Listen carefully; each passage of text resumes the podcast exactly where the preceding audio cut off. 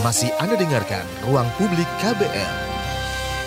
Selamat pagi, kita berjumpa kembali dalam ruang publik KBR bersama saya Don Brady dengan tema pagi hari ini perlukah pembatasan media sosial untuk cegah penyebaran hoax. Saudara bulan Mei lalu Kementerian Komunikasi dan Informasi Kominfo melakukan pembatasan akses sejumlah media sosial dan aplikasi pesan untuk fitur penyebaran foto dan video. Pada saat terjadi aksi 21 dan 22 Mei 2019, Menteri Komunikasi dan Informatika Rudiantara menyebut sebaran hoax atau berita bohong mencapai 600 sampai 700 konten per menit Menjelang sidang sengketa hasil Pilpres 2019, Kementerian Kominfo kembali melontarkan wacana pembatasan media sosial. Pelaksana tugas Kepala Humas Kementerian Kominfo Ferdinando Setu menyebutkan, bila kondisi mendesak, pembatasan media sosial bisa dilakukan tanpa pemberitahuan. Seperti apa pandangan kelompok masyarakat sipil terhadap akses internet atau internet throttling ini untuk membatasi berita hoax semata? Apakah seperti apa langkah yang mereka rekomendasikan untuk untuk menekan penyebaran berita hoax atau berita bohong ini. Pagi ini telah hadir di studio KBR Kepala Divisi Akses Atas Informasi Southeast Asia Freedom of Expression Network atau SafeNet Unggul Sagena. Tema kita pagi ini adalah perlukah pembatasan media sosial untuk cegah penyebaran hoax. Jadi pertanyaannya adalah bagaimana Anda memandang pembatasan akses internet yang dilakukan oleh Kominfo ini Mas Unggul? Iya, terakhir kali ketika kita mengajukan atau uh, mewaspadai ketika pada awal pertama kali ya kita hmm. uh, pemerintah melakukan uh, pembatasan ini dengan dan istilah pembatasan medsos pun itu juga baru gitu ya. Karena ada di beberapa tempat di dunia itu dari yang paling ekstrim pembatas uh, penutupan akses internet sampai dia ada pembatasan dan uh, pencekikan uh, akses gitu. Jadi diperlambat gitu. Nah sekarang ada istilah uh, pembatasan medsos. Nah kemarin ketika kita ketemu uh, apa kasus yang seperti ini yang yang dibahas uh, luas saya dan teman-teman sudah mewanti-wanti ini kalau pemerintah uh, tidak memberikan alasan yang jelas gitu, ini bakal terjadi lagi gitu. Ini kemungkinan akan terjadi lagi. Kenapa? Karena itu langkah yang paling instan untuk melakukan apa yang disebut uh, ada eskalasi, ada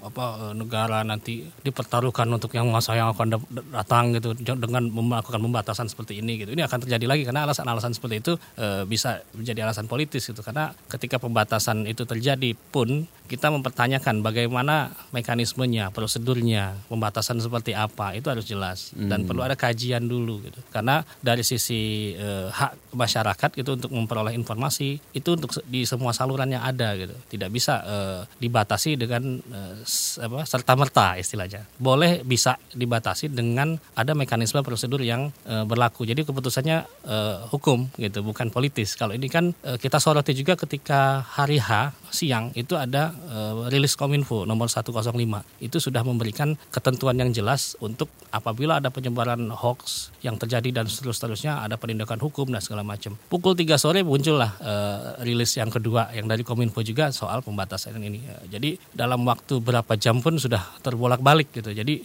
hal-hal uh, yang seperti ini seakan ya terburu-buru gitu dan tidak ada pemberitahuan gitu. Ketika masyarakat dapat diberikan penjelasan bahwa hmm. dalam kan sudah ada informasi bahwa pada saat ini di Jakarta misalkan tanggal 21 akan ada ini demonstrasi misalnya di Bawaslu dan segala macam. Itu kan sudah bisa diantisipasi. Kemudian langkah-langkah paralel kan bisa dilakukan. Penindakan hukum harus jalan. Dan ditambah lagi ada press release yang 105 itu yang siang harinya bahwa ketika terjadi uh, apa pelaku penyebaran hoax hate speech dan segala macam dikhususkan kalau di press release itu sebenarnya untuk pada hari itu kan uh, ketika terjadi uh, demonstrasi besar-besaran yang dikhawatirkan banyak uh, apa hasutan untuk melakukan uh, mungkin pengerusakan uh, apa banyak hal lagi yang yang yang dilakukan oleh oknum-oknum tertentu yang sudah berniat gitu kan. Nah, sedangkan yang menjadi dampak seluruh masyarakat umum tidak tahu gitu. Ketika dia melakukan komunikasi tiba-tiba terhambat baru dia apa namanya mencari tahu. Kan tidak semua masyarakat bisa tahu dengan cepat gitu untuk bahwa pemerintah melakukan pembatasan dari, dari temannya gitu dari tahu-tahu lambat.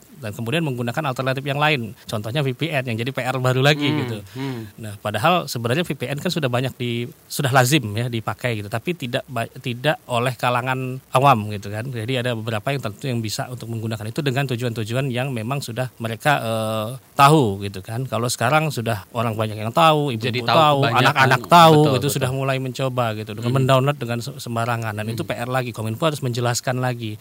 Dalam tiga hari kemarin aja ada isu lagi kan bahwa akan eh, sepuluh hari kata Kominfo harus menjelaskan lagi. Kominfo harus meminta maaf. Jadi repot gitu.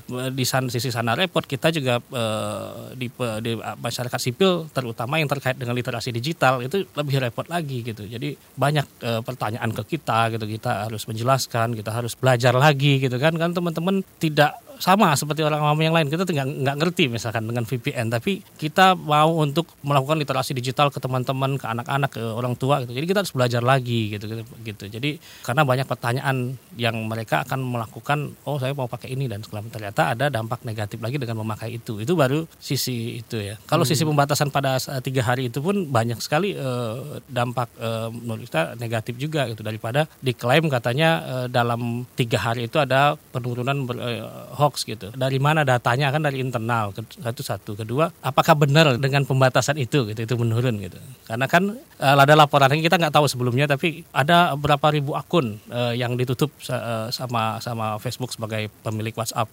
Kan karena ada WhatsApp sama uh, sebagai messaging dan mm -hmm. sosial media. Mm -hmm. nah, uh, harusnya kalau memang messaging yang dibilang uh, apa memiliki apa uh, sa sebagai saluran yang sebagai paling saluran, banyak gitu. Ya. Ini ya kenapa nggak difokuskan ke sana. Itu satu. Kedua informasi anggaplah dalam keadaan darurat. Anggaplah gitu. Ya. dengan yang saya bilang tadi harus ada mekanisme. Nggak bisa ujuk-ujuk menteri atau ini bilang ini darurat. Nggak bisa. Presiden atau kalau misalkan ya eh, jaksa agung misalnya gitu ya. Jadi secara hukum eh, berbeda. Ini ini ini sangat politis. Dan saya bilang tadi dalam rentang waktu berapa jam bisa berubah-ubah gitu. Dan tidak ada uh, batasan waktu gitu. Dan kita nggak dika, dikasih tahu juga sebagai masyarakat. Nah dalam hal itu penegakan hukum masa pemerintah sendiri nggak percaya sama personelnya kayak gitu kan. Hmm. penegakan hukum jalan katanya. Terus siang jam 12 ada tambahan rilis yang oh ini mau ditindak dengan tegas loh kalau kalian uh, ada oknum-oknum menyebarkan hoax gitu. Tapi habis itu dua jam kemudian oh ya udah sekalian aja gitu. Jadi kita bingung gitu kan masyarakat ya bingung. Secara ekonomi juga berdampak. Secara sosial teman-teman yang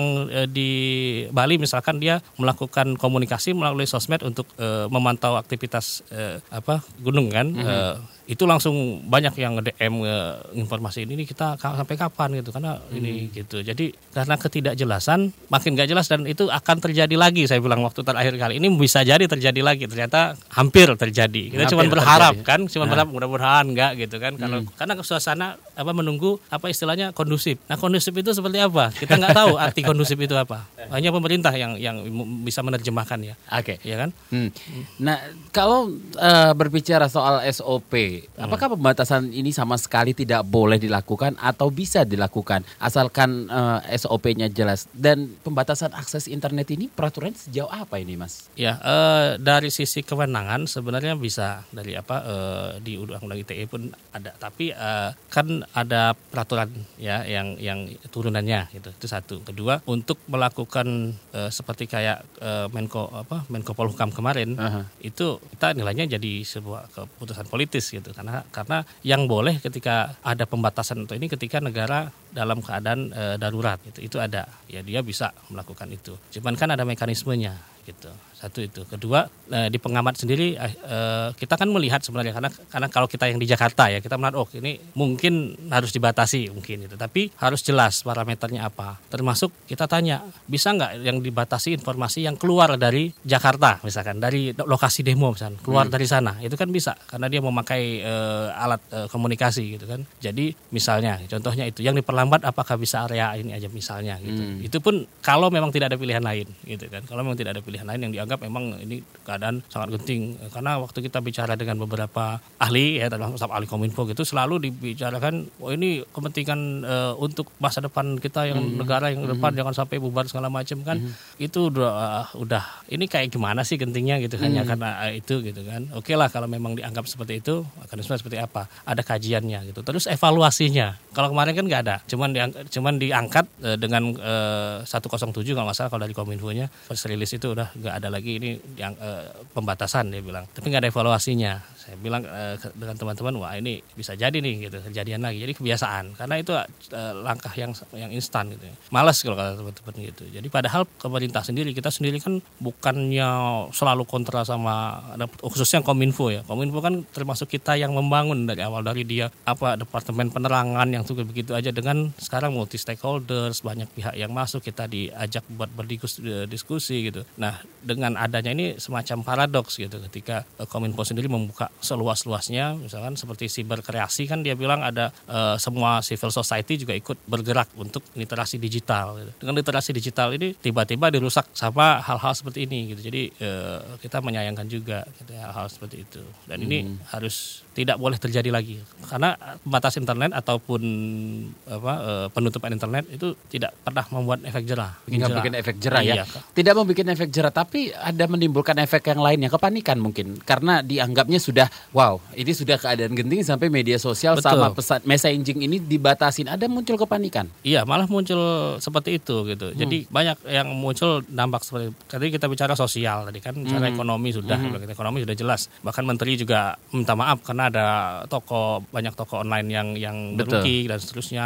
Jakarta aja berapa sekian miliar, Indonesia berapa ratus miliar itu ada datanya dari kalau nggak salah Kementerian Perekonomian sempat atau Backcraft itu punya gitu seperti itu. Potensi kerugiannya dengan kerugian yang real gitu ada. Hmm.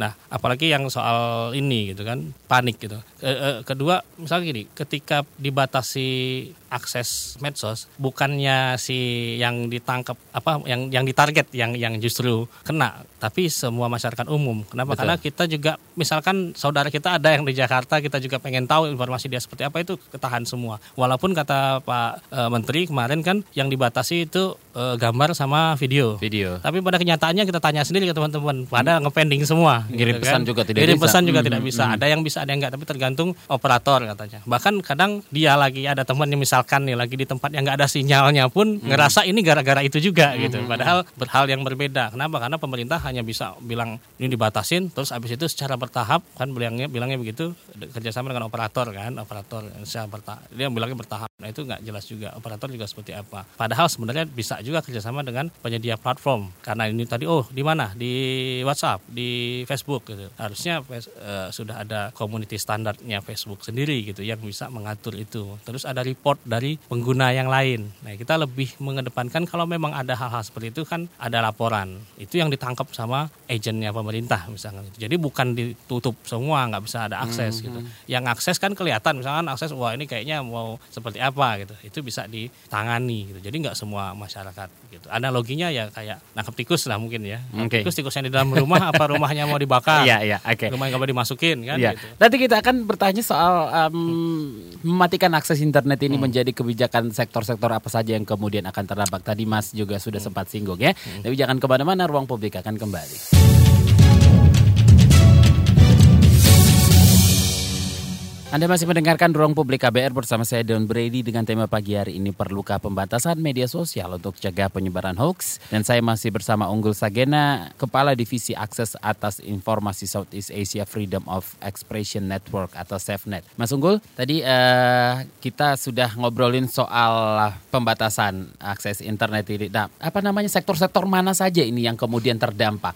Ya, yang jelas pertama sektor ekonomi ya. Mm. Gitu. Apalagi uh, waktu yang yang eh, tanggal 20 sampai 23 kemarin mm -hmm. itu kan eh, bulan puasa dan itu sudah sedang terjadi peningkatan luar biasa di Betul.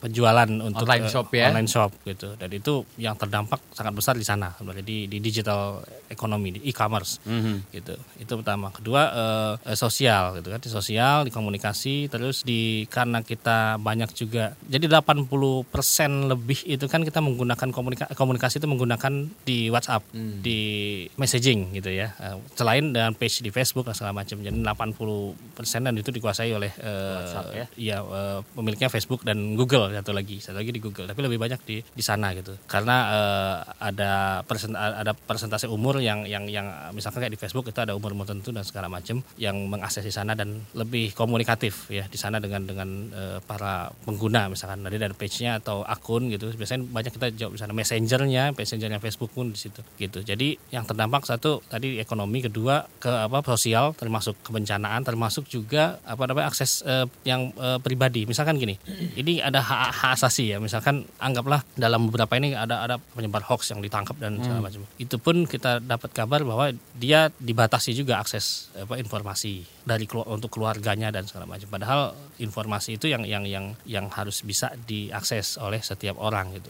Semua warga negara gitu. Termasuk orang orang tua yang mungkin anak dan segala macam itu secara individual sosial gitu. Kemudian eh, ada lagi dampak tadi kepanikan misalkan itu ya. Yeah. Itu itu hal-hal seperti itu tidak menjadi eh, dasar yang bisa di dikuantitatifkan oleh pemerintah gitu. Dan ini dampak yang yang yang mungkin nggak diperhitungkan gitu kan eh, akan hal seperti ini. Terus penggunaan media alternatif yang lain gitu kan. Ada eskalasi peningkatan orang menginstal aplikasi yang lain misalkan Telegram atau ada Signal gitu tapi lebih banyak Telegram. Kita catat uh, seperti itu Telegram ya. Iya, Telegram. Padahal ya uh, dulu kan sempat ada, ada juga yang Telegram mau ditutup ya kan? Mm-hmm, yeah. bisa kok kominfo memanggil pemiliknya ke sini buat ngebuka ya. Kalau memang ke, uh, terjadi seperti kata pemerintah oh ini di media tertentu misalkan. Ya silakan koordinasi dengan si pemiliknya. Ibaratnya kalau rumahnya ngerasa ada maling di dalam rumah ya pemilik rumahnya bisa dipanggil. Tapi orang yang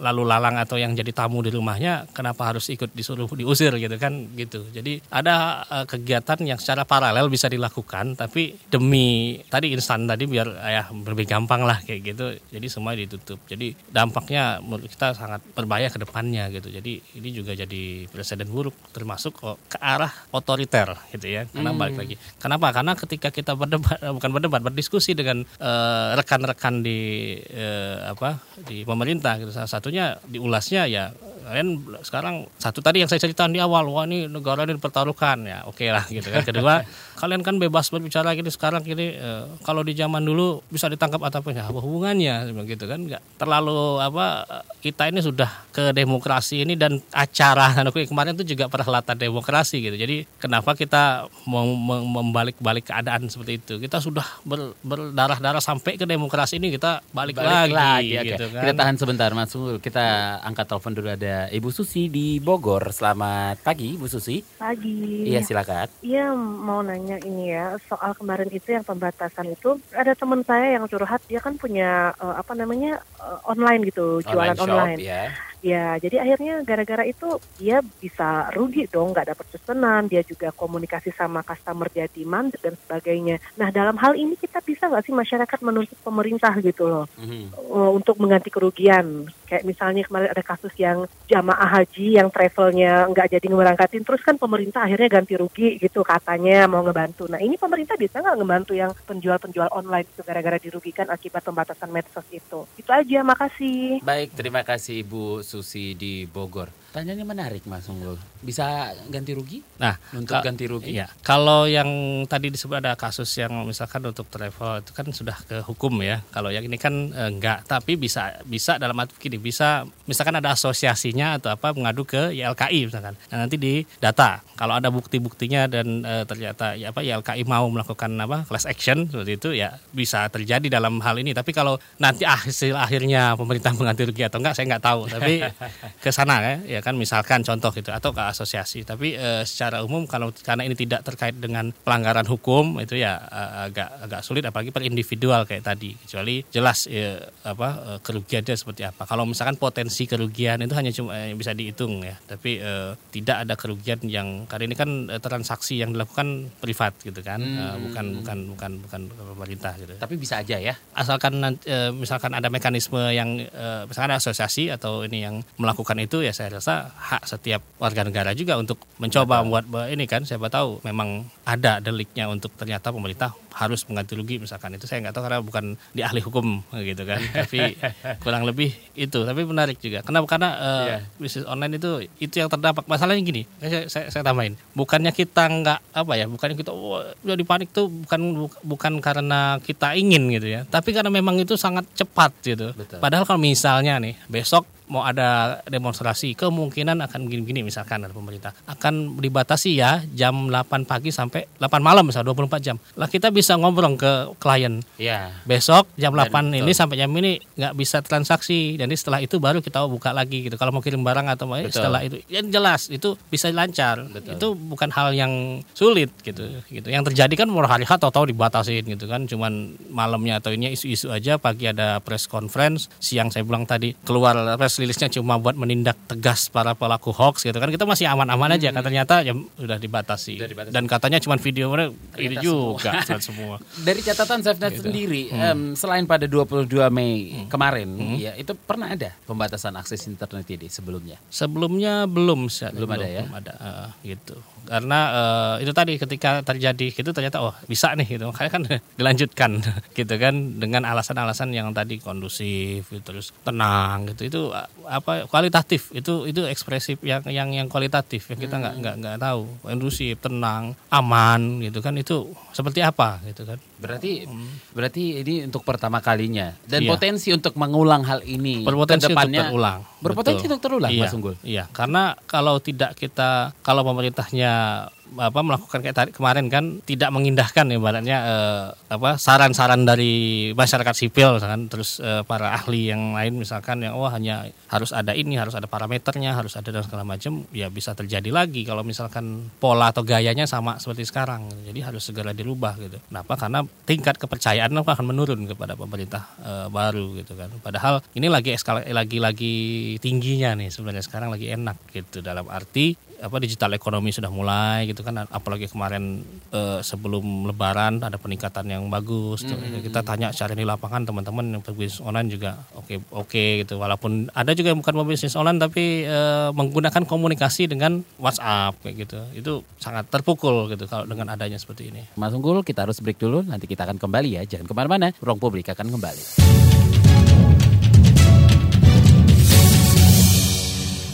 Anda masih mendengarkan Ruang Publik KBR bersama saya Don Brady dengan tema pagi hari ini perlukah pembatasan media sosial untuk cegah penyebaran hoax dan saya masih bersama Unggul Sagena Kepala Divisi Akses Atas Informasi Southeast Asia Freedom of Expression Network atau SafeNet. Mas Unggul kita bacain dulu WhatsApp yang sudah masuk dari Taufik di Aceh. Saat ini banyak sekali orang yang ditangkap karena share materi hoax. Mungkin edukasi masih kurang ya bagi masyarakat soal apa yang boleh dan tidak dibagi di sosial media atau bahkan WhatsApp. Gimana Mas? Iya, memang itu PR besar bangsa hmm. ini ya. Ibaratnya ketika dulu ketika internet masuk gitu uh, kita tidak diberikan panduannya gitu kan. Jadi kita harus mencari tahu sendiri. Nah makanya sekarang dalam beberapa tahun terakhir ini memang sudah ada istilah literasi digital. Banyak pegiat literasi digital juga. Cuman memang dengan ratusan uh, juta uh, masyarakat itu agak butuh waktu yang panjang dan lama. Tapi itu harus dilakukan. Jadi ketika masuk ke sosial media misalkan uh, platform tertentu atau misalkan di Facebook atau di di YouTube dan seterusnya memang ada aturan kita harus membaca dulu syarat ketentuannya. Jangankan itu, untuk yang batasan umur 13 tahun ke atas saja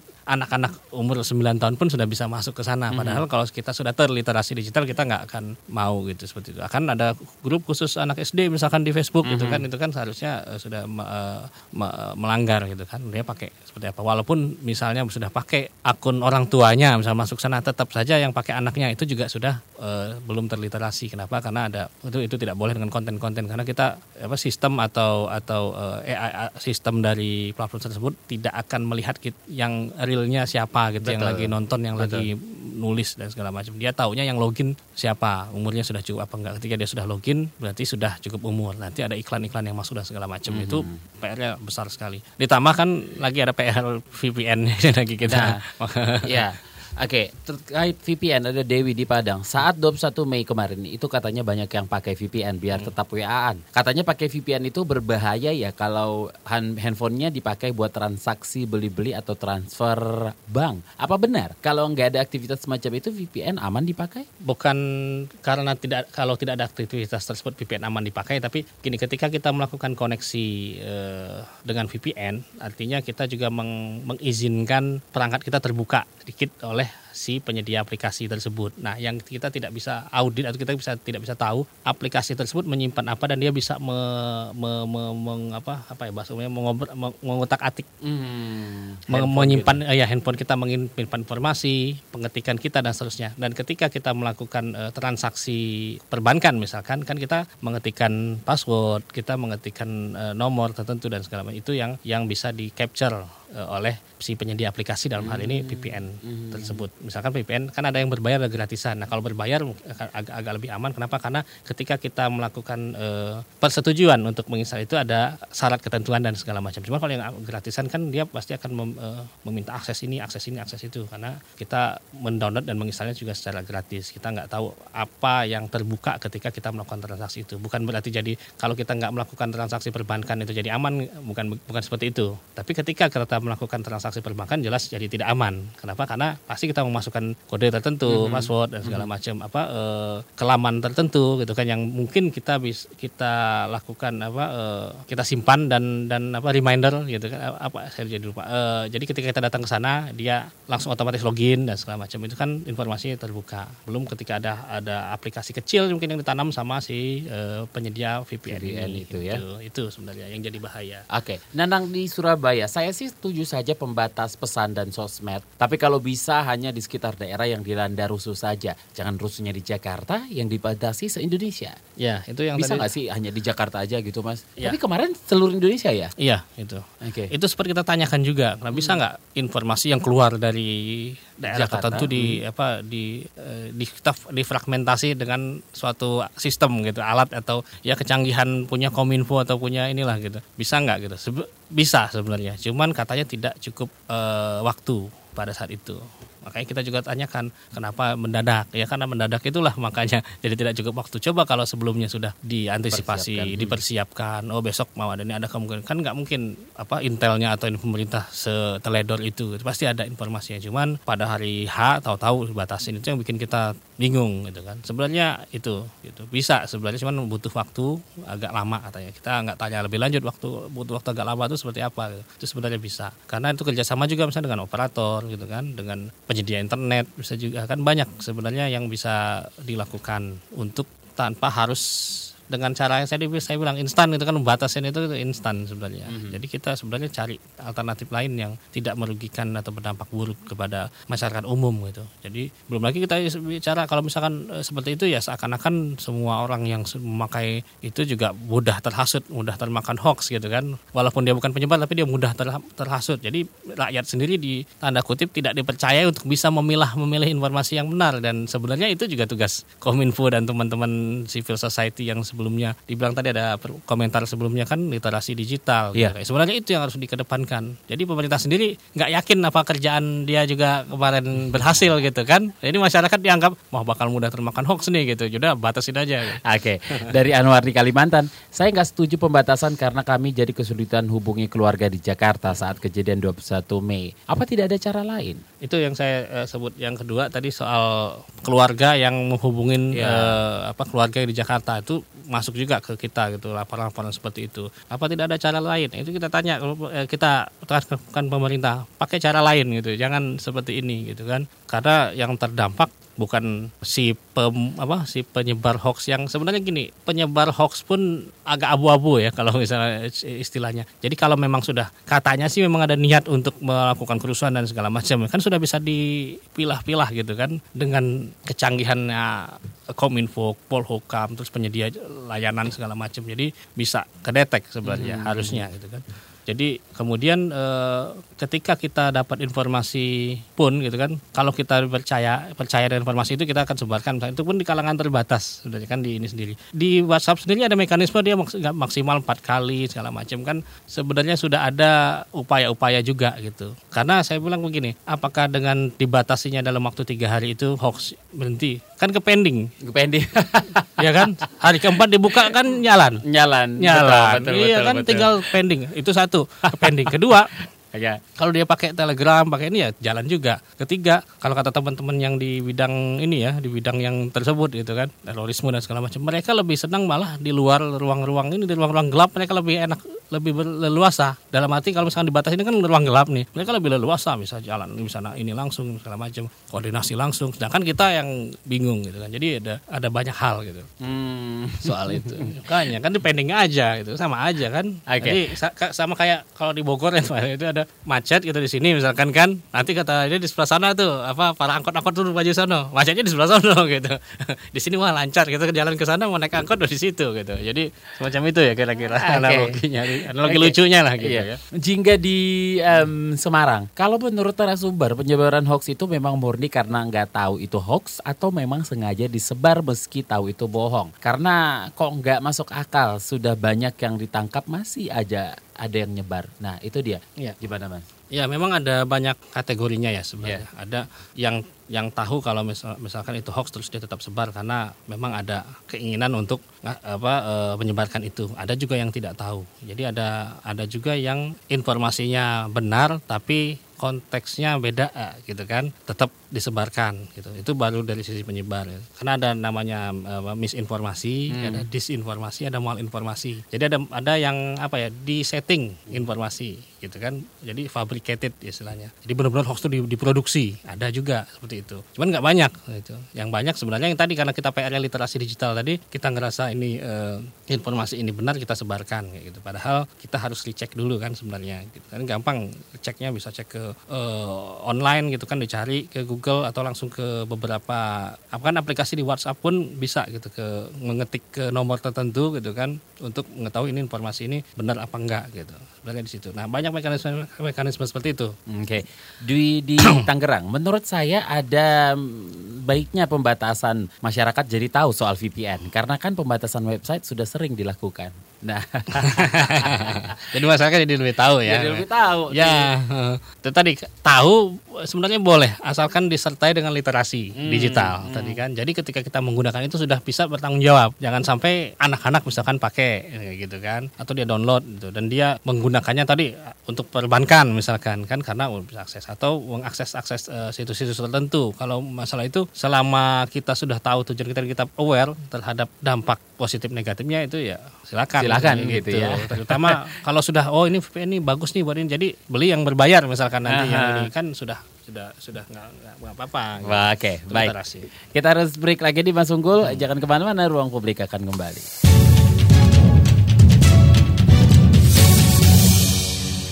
Anda masih mendengarkan Ruang Publik KBR bersama saya Don Brady dan kita sudah di segmen terakhir dengan tema pagi hari ini perlukah pembatasan media sosial untuk cegah penyebaran hoax dan saya masih bersama Unggul Sagena Kepala Divisi Akses Atas Informasi Southeast Asia Freedom of Expression Network atau SafeNet. Mas Unggul, kita masih uh, ngobrolin soal um, perlukah pembatasan media sosial untuk cegah penyebaran hoax. Jadi tadi sempat disinggung sedikit sih sebenarnya bisakah dikatakan pembatasan akses media sosial ini atau internet melukai demokrasi? Uh, menurut saya bisa. Gitu. Kenapa? Karena salah satu bagi di SafeNet sendiri kita menekankan di hak digital, gitu kan. hak, hak digital itu termasuk hak, gitu kan? Itu termasuk salah satu yang dilindungi, uh mhm. -huh. gitu kan?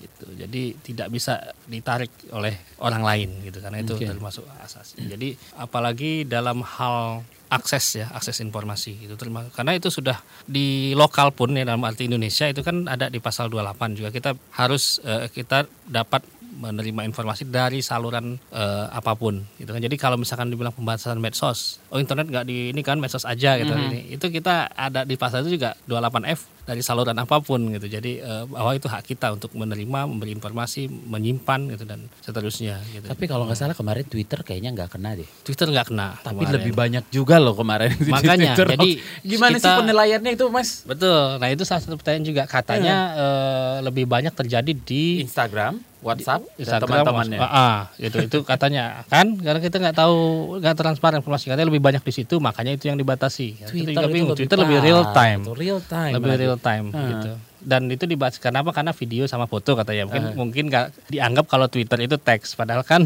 bisa juga gitu kan. Jadi uh, mungkin ya itu mungkin nggak main Twitter gitu kan.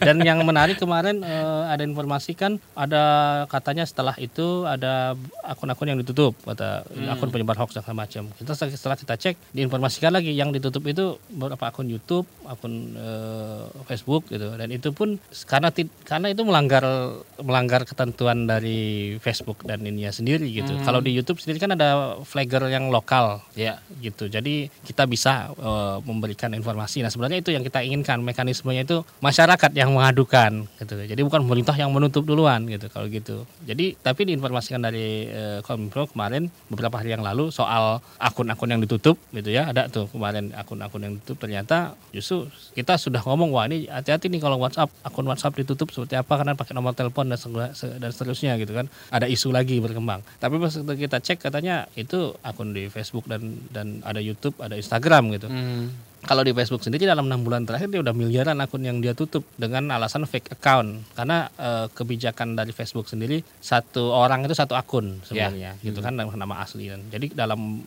dan dia itu robot sistem e, robot AI ya artificial intelligence mm -hmm. yang melakukan itu baru dibantu sama e, manusia gitu. lebih banyak robot jadi akun-akun yang ditutup otomatis karena misalkan masal tahu-tahu bikin jadi masal gitu jadi nggak terkait langsung dengan kemarin pembatasan di 21 sampai 23 Mei itu gitu jadi berbeda hal gitu kan? Dan itu pas kita cek lagi itu sebelum itu udah diaku uh, ditutup. Setelah itu ada lagi ditutup. Pas kita cek lagi ini nggak ada hubungan langsung gitu dengan dengan ke, ke, kejadian yang kemarin gitu. Hmm. jadi klaim-klaim seperti itu saya pikir karena kita tanya tadi evaluasinya mana gitu kan? Nggak ada. Oke. Okay. masuk sebegitu susah kita harus uh, apa namanya menekan hoax ini atau berita bohong ini sampai harus dilakukan pembatasan internet sendiri dan apa karena ini berita politik saya tapi kan di luar ini juga berita bohong atau hoax ini beredar sangat hmm, masif hmm, sekali sebenarnya. Ya. Gimana? Makanya kemarin itu kita menganggapnya itu lebih ke uh, lebih ke politis ya. Kenapa? Karena memang di luar itu benar sekali banyak sekali yang hmm. berita-berita hoax itu yang yang beredar itu dan sudah pula banyak rekan kita semua yang yang bisa untuk menjadi agen untuk meluruskan, yeah. untuk menginformasikan itu enggak bukan bukan begitu cara bukan caranya dengan pembatasan Betul. itu itu kontraproduktif justru Betul. karena dampaknya ke yang lain gitu. Hmm. Apalagi kita uh, ada literasi digital itu sudah lumayan kencang ya sekarang dalam arti gini setiap eh, hampir semua orang tahu soal hoax dan bagaimana apakah kalau sekarang sekarang ini ya kita cek gitu. Jadi harus ngecek dulu gitu kan harus jangan percaya dulu gitu kan segala macam gitu. Jadi memang ini kalau karena kita luas nih Indonesia gitu kan jadi mungkin hanya di mungkin di kota-kota besar ya masih sudah mulai ada di sekolah ada literasi akan masuk ke kurikulum juga dan seperti itu ya kan. E, jadi usaha-usaha seperti itu yang jangka panjang yang tapi lebih berdampak e, ini dan e, ke depannya akan lebih terlihat hasilnya daripada ini yang kontraproduktif gitu. Jadi kalau ini pun nggak kalau ini nggak dilakukan misalnya pembatasan kepada saya pikir literasi digital akan lebih jalan gitu. Kenapa? Karena di sana uh, tidak ada tadi ada panikan, ada yeah. pembatasan.